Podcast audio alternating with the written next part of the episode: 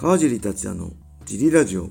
はい、皆さんどうもです。えー、今日も茨城県つくば市並木ショッピングセンターにある初めての人のための格闘技フィットネスジム、ファイトボックスフィットネスからお送りしています。ファイトボックスフィットネスでは茨城県つくば市周辺で格闘技で楽しく運動した方を募集してます。体験もできるのでホームページからお問い合わせをお待ちしております。はい、そんなわけで今日は一人です。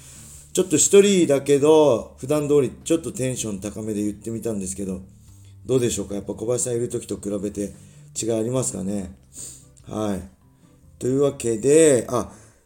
えー、っとね、ちょっと前に解説の気をつけることみたいなレター来てね、答えたんですけど、えー、ちょっとね、思い出したんです。初めての解説いつだったかなと思って。えー、っとね、僕の記憶ではね、えー、多分2003年の9月ですね。2003年9月の、えー、シュート、名古屋大会、シュートギグセントラルボリューム4だったんじゃないかなと思います。えー、その頃また、まだね、全然、あのー、知名度的にも、あの、シュートの中でも有名でもなかった、またなんかにはなってたのかな。なんですけど、まあ、2003年の5月に、えー、中山匠さんデビュー戦の相手とのリベンジ戦があって、その頃からね、なんかすごい、当時シュートをね、えー、二つの番組で放送してたんですよね。サムライ TV、スカパーのサムライ TV と J スポーツやってたんですけど、その J スポーツのシュートの担当のプロデューサーの方がね、すごい良くしてくれて、これ前も言いましたっけ？で、いろいろファイトパンツとかね、あのー、あれなんですよね。えー、T シャツとか作ってくれて、で、それきっかけでいろいろそ、なぜかね、ほんと、あの、喋った経験もなかったんですけど、いろいろオファーいただいて、えー、シュートの解説するようになりました。で、その後に、それが2003年の9月。で、2010年の、には、あれですね、伝説のランブロン・ザ・ロック、えー、ゴミ高則と BJ ペン。あれもなぜかね、呼んでいただいて、スタジオは都内だったんですけど、生中継かな、録画中継か忘れちゃいましたけど、僕と市川さんと高島さん、高島マダムさんね、MMA プラネットの現在。で、やりました。だから当時のね、その、もしかしたら J スポーツのプロデューサー、僕がそうやってゴミのとこまで行くような選手になれるっていうのは、先見の明みたいなのがあったのかもしれませんね。まだまだ下っ端で、えー、ちょっと欄干に入ったぐらいの感じだったんですけどね。うん。すごい感謝してますね。でちなみにそのデビュー戦も一緒にご一緒したの、実況の方は市川さんでしたね。だそっから長いですね。えー、この前の、えー、ベラトールやったんで、もう2003年からなんで、えー、何年前ですか ?19 年前ですからね。19年前からご一緒にさせていただいてるって感じです。はい。えー、それではね、それも、あれなんですけど、レター行きましょう。ちょっと繋がってますね。えー、川地さん、小林さん、こんばんは。えー、ラジオネーム、きなめりです。えー、だんだんと春が近づいてきている感じがしますが、格闘技界はイベントがますます増えそうですね。えー、さて、天心 VS、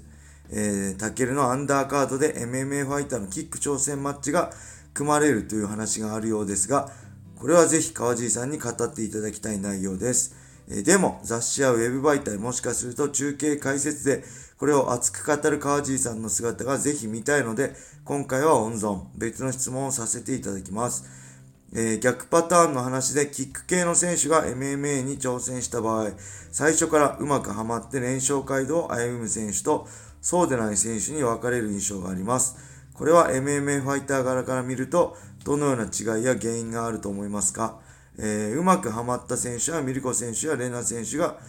レナさんが思い浮かびますし、この前の試合の平本選手はまだ生みの苦しみの状況にあるのかなと思ってます。ぜひご意見をお聞かせください。よろしくお願いします。はい。あこれあれですね。ありがとうございます。そう、6月のね、まだあの会場とか日に正式発表してないんですけど、天心武のね、アンダーカードで MMA ファイターの、え挑戦があるっぽいですね。で僕これ、あの、MMA の試合ないんで、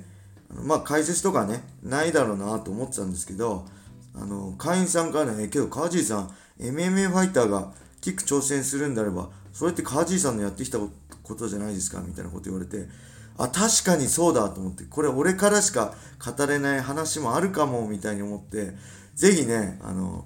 解説したいですね。このキック同士の試合じゃ僕素人なんで、大したね、解説できないかもしれないですけど、キック対 MMA ファイターの試合であれば、僕にしか言えない、ね、体験して言えないこともあると思う、伝えられないこともあると思うので、ぜひね、あの、この東京ドーム大会解説してみたいです。よろしくお願いします。これ聞いてる人はいないか、関係者。えー、っと、まあ、一番はね、天心健のこの生のリアルなこの雰囲気をね、会場で体感したいっていうのが一番ですね。絶対みんなも見に行った方がいいと思いますね。これもなかなかない、あれなのでね、あの経験なので。うん、で、今回はそれではなくて逆ですね。キック系の選手が、えー、めいめい挑戦。まあほんとミルコ・クロコップ、レナちゃんとかね、ダメな例では、まあ、ステファン・レコがいましたね。プライドに参戦した。で、要因ね、原因。うん、まあこれは、まず一つは、僕が個人的に思うのは、フィジカルがあると思います。これキックの選手って特に幼少の頃からやってきた人って、すごいテクニカルで上手いんだけど、フィジカルがめっちゃ弱いって人もいるんですよね。やっぱりテクニック、あ、今はわかんないです。僕らの時代はテクニックだけで戦って勝負してきたみたいな。でそういう選手がいざ MMA に転向すると、やっぱり MMA って何よりもフィジカルが重要なんですよ。僕の個人的意見としては。どんなテクニックもフィジカルに潰されちゃうんで、その辺、あの、フィジカルが弱い選手は向かないでしょうね。でそういう意味では、僕は木村稔君はめちゃくちゃ MMA 向いてると思ってたんですよね。で、今でも思ってます。彼が本気で MMA に取り組めば、うん、僕はあのトップに行けるんじゃないかなと思いますね。うん、で、えー、原因ね。あとは、あと、本当あの、頭の使い方、これ Twitter でも言ったけど、あと取り組み方ですね。はい。頭はね、あの、みんな賢いと思うんで強くなる選手は、あれだと思うんですけど、取り組み方。本当に、一番下からできるかですよね。あの、ショートカットして、考え方もそうなんですけど、あ、打撃、あ、俺打撃強いんだから、タックル切って打撃で勝負すればいいんでしょみたいな。寝技しのいで、立ち上がって打撃で勝負すればいいんでしょっていう考えだと、まあ、まず無理ですね。あの、そんな甘くないです。じゃなくて、あのしっかり全てを一から練習できる。むしろ僕がコーチだったら、あの、もう打撃いいから寝技だけやれってさせると思います。で、寝技をしてると自分がやられて嫌なことが分かってくるんで、あ、こういう時こうされたら嫌なんだって分かるんですよね。うん。で、レスリングも、あ、こういう時こうされたり、自分がやられたら嫌なことを相手にすればいいだけで、まずは俺はめちゃくちゃグラップラーになれって言いますね。で、グラップラーになった中で、グラッパーが、グラップラーがややられて、嫌なことを自分ができるように。それ、それは体感しないとね、頭の中で理解しててもわかんないと思うんで、あの、体感するのが一番だと思います。僕もそうですね、僕もグラップラーなんで、あの、最初に、あの、試合終わって練習復帰して、次の試合に向けて一番最初にやることは、ストライカーになります。ストライカーになって、ストライカーの気持ちを意識して、あ、こういう時こうされたら嫌なんだなっていうのをやって、そこから、えー、自分のグラップリングの技術に落とし込む感じですね。うん。なんで、まあ最初は、本当に1からね、あのー、タックル切るじゃなくて、寝技、エビからですね、エビ。エビと、バービー、バーピー。タックル切る動作、バーピーからね、しっかり基本からやれるかやれないかの